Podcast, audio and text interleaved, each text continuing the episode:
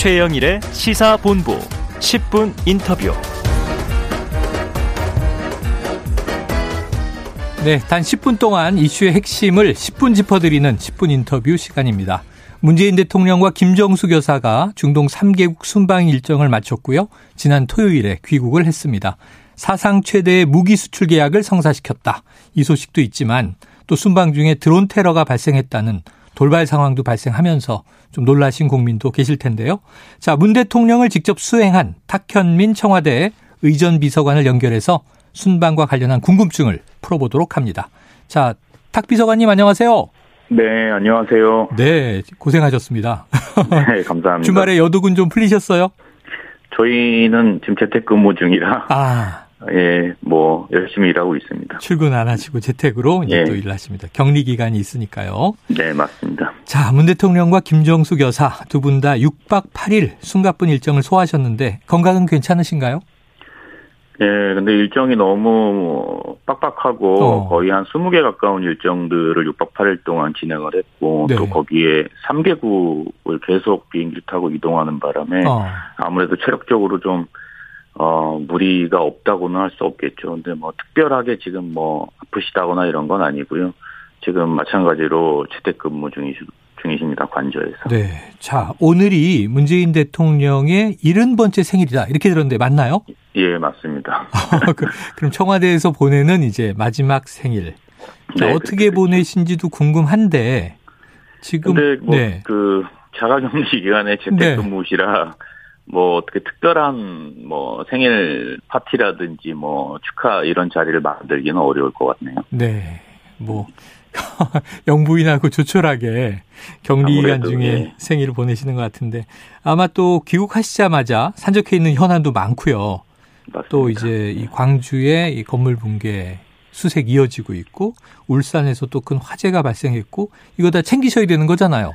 맞습니다. 순방을 갔다 오면 갔다 온 것을 정리해야 되는 것도 있지만 그 사이에 벌어졌던 국내 현안도 또 점검을 하셔야 되기 때문에 오고 가고의 물리적 부담도 클 뿐더러 돌아와서 산적해 있는 업무 처리 때문에 상당히 힘든 시간들이 좀 있죠. 음, 역시 또 국내 현안도 만만치 않기 때문에 자 그런데 이제 의전 비서관이시잖아요. 네네. 탁현민 비서관님 또 이 어떤 creative 이게 많은 문화예술인이시기도 한데 원격으로라도 생일 축하 메시지 전하셨을 것 같아요.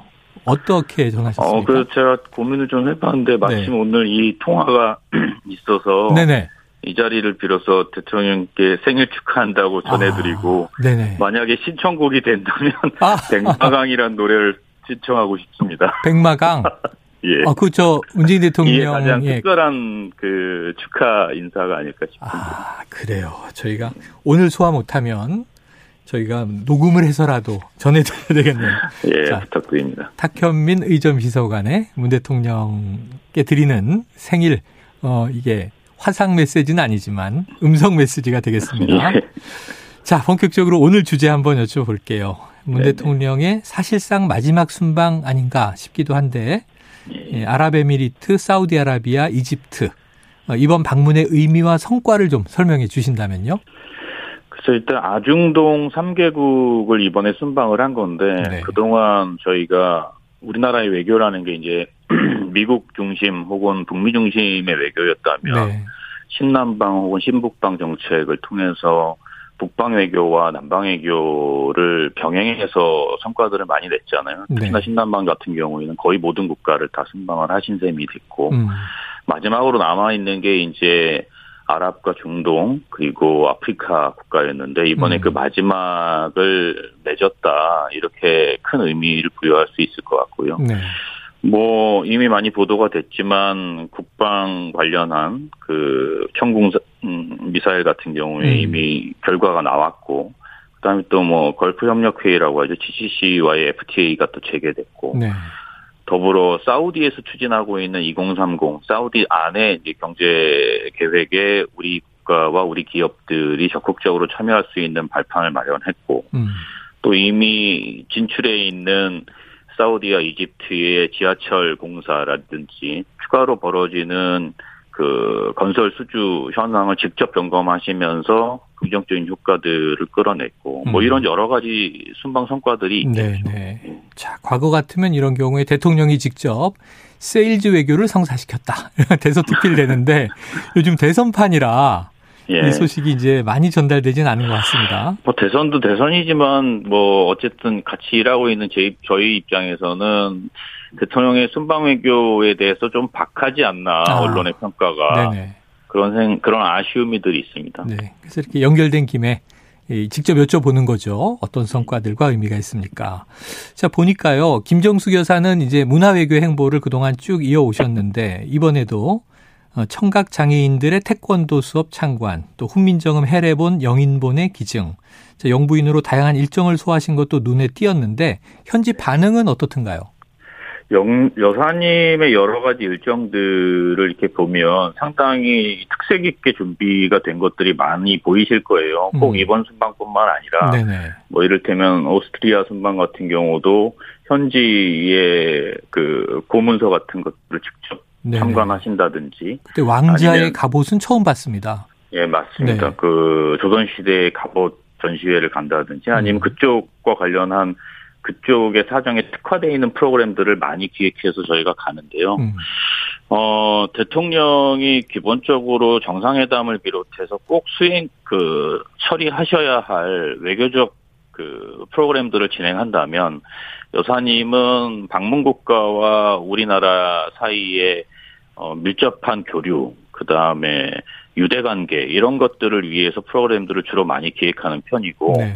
그두 개가 하나의 축으로 순방외교를 만들어낸다. 그래서 대통령의 공식적인 일정뿐만 아니라 여사님의 어, 문화적인 외교의 힘이 상당히 많이 작용해서 방문 국가들이 우리나라에 대한 인식이라든지 친밀감이나 호감이 상당히 높아지는 결과들을 가졌다고 봅니다. 네. 자, 대통령의 또 정상회담이나 협정, 뭐 계약 이런 것과 다르게 일- 맞습니다. 일정이 짧은 경우는 한꺼번에 여러 가지를 할 수가 없잖아요. 그렇죠. 몸이 하나니까. 네네. 그렇기 때문에 결국은 여러 가지를 하려면 일종의 그 아이돌 그룹이 유닛 활동처럼 음, 여러 사람들이 다양한 프로그램들에 참여해야 되는데 네. 대통령과 여사님 그리고 이번 같은 경우는 일정이 더 짧아서 네. 심지어는 외교부 장관과 정책실장까지 별도의 일정들을 막 추진하고 그랬어요. 네. 음. 알겠습니다. 아이돌 그룹의 유닛 활동 그러니까 와 닿네요. 예, 자, 지난주 이 여야 녹취록 공방 또 이 말씀하신 대로 문 대통령의 순방 소식에 좀 언론이 박한 것 같다 이런 말씀도 주셨는데 이 깜짝 놀랄 뉴스가 하나 중간에 나왔어요. 예. 예멘 반군 후티가 아부다비에 드론 공습을 감행했다.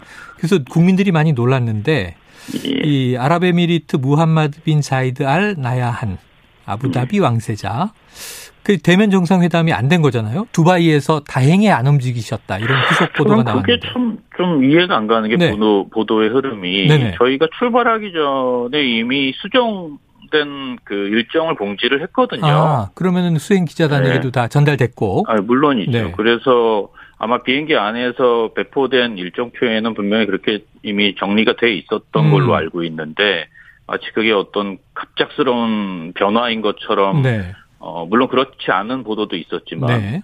어, 그런 뉘앙스로 전달된 게 좀 애석하게 생각하고요. 어.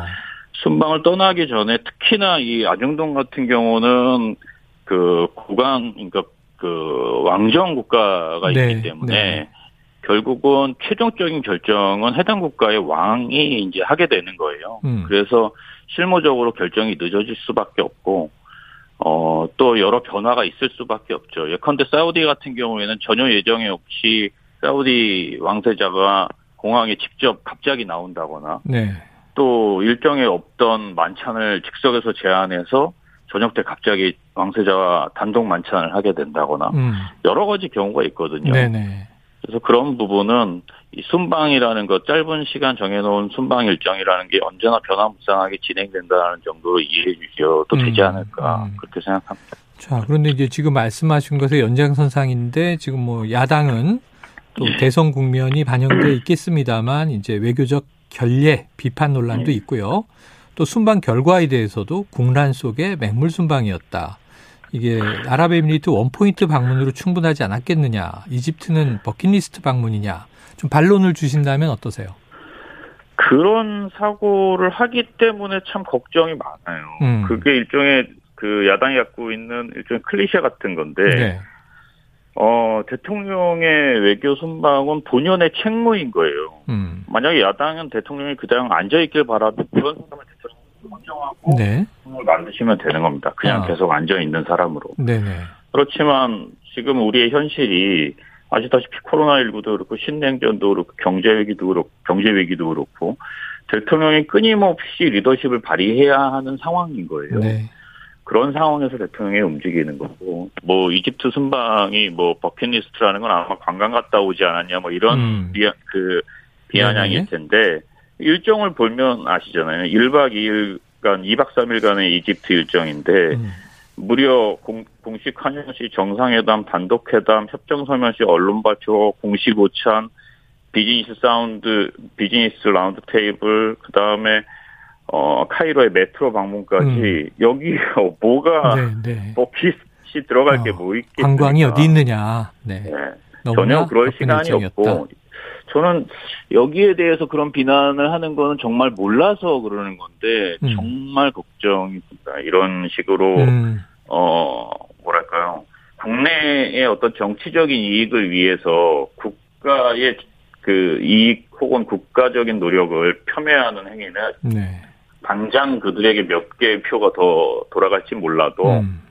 어, 상대 국가에서도 상당히 그 결례라고 생각할 어. 수밖에 없어요. 네네. 더군다나 이순방은 떠나기 전에 이미 국민의힘에서 어느 국가를 방문할 것이라고 미리 어, 이- 예측을 해서 네. 논평까지 성명까지 발표한 상황이라 음. 저희가 실무적으로 진행하는데 상당히 어려움이 많았습니다. 아, 그런 네. 결례들이 쌓이면 어떤 국가하고도 정상적인 외교를 할 수 없고 음. 그 신뢰의 기반이 무너져 버립니다. 무척 위험한 행위라고 생각합니다. 네. 자, 표만 아니라 외교적 관계도 고려해야 한다. 예. 야당이 집권해도 예, 그런 부분은 또 해야 되는 거 아니냐. 자, 이 문 대통령 이제 마지막 명절 앞두고 있습니다. 오는 네. 주말부터 이제 연휴에 들어가는데요. 이 대통령 메시지가 나오겠죠? 좀 어떻게 기대해 볼까요? 예, 통상 이제 그 설날이면 대통령께서 그 전에 영상 메시지를 통해서 국민들께 인사를 드리는. 게 관례였으니까요. 네. 아마 이번에도 마찬가지 형식으로 그- 그 국민들께 인사를 드릴, 거- 드리게 될 것 같습니다. 음, 기다려 보도록 하고요.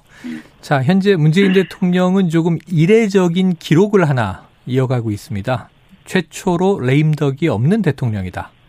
자, 이 40%대의 지지율 예, 곁에서 수행하시면서 원동력은 뭐라고 보십니까? 뭐 여러 가지 해석이 가능하겠지만 네. 가장 큰 이유는 대통령이 일을 계속 하고 계신 거예요. 아, 일을 계속 할 수밖에 없는 상황이고 그럼 뭐 전임 대통령도 일을 하지 않았느냐 일을 하지 않았던 건 아니겠지만 사실 음. 임기 말이라는 게 적극적으로 무엇인가를 추진하기는 어렵잖아요. 네.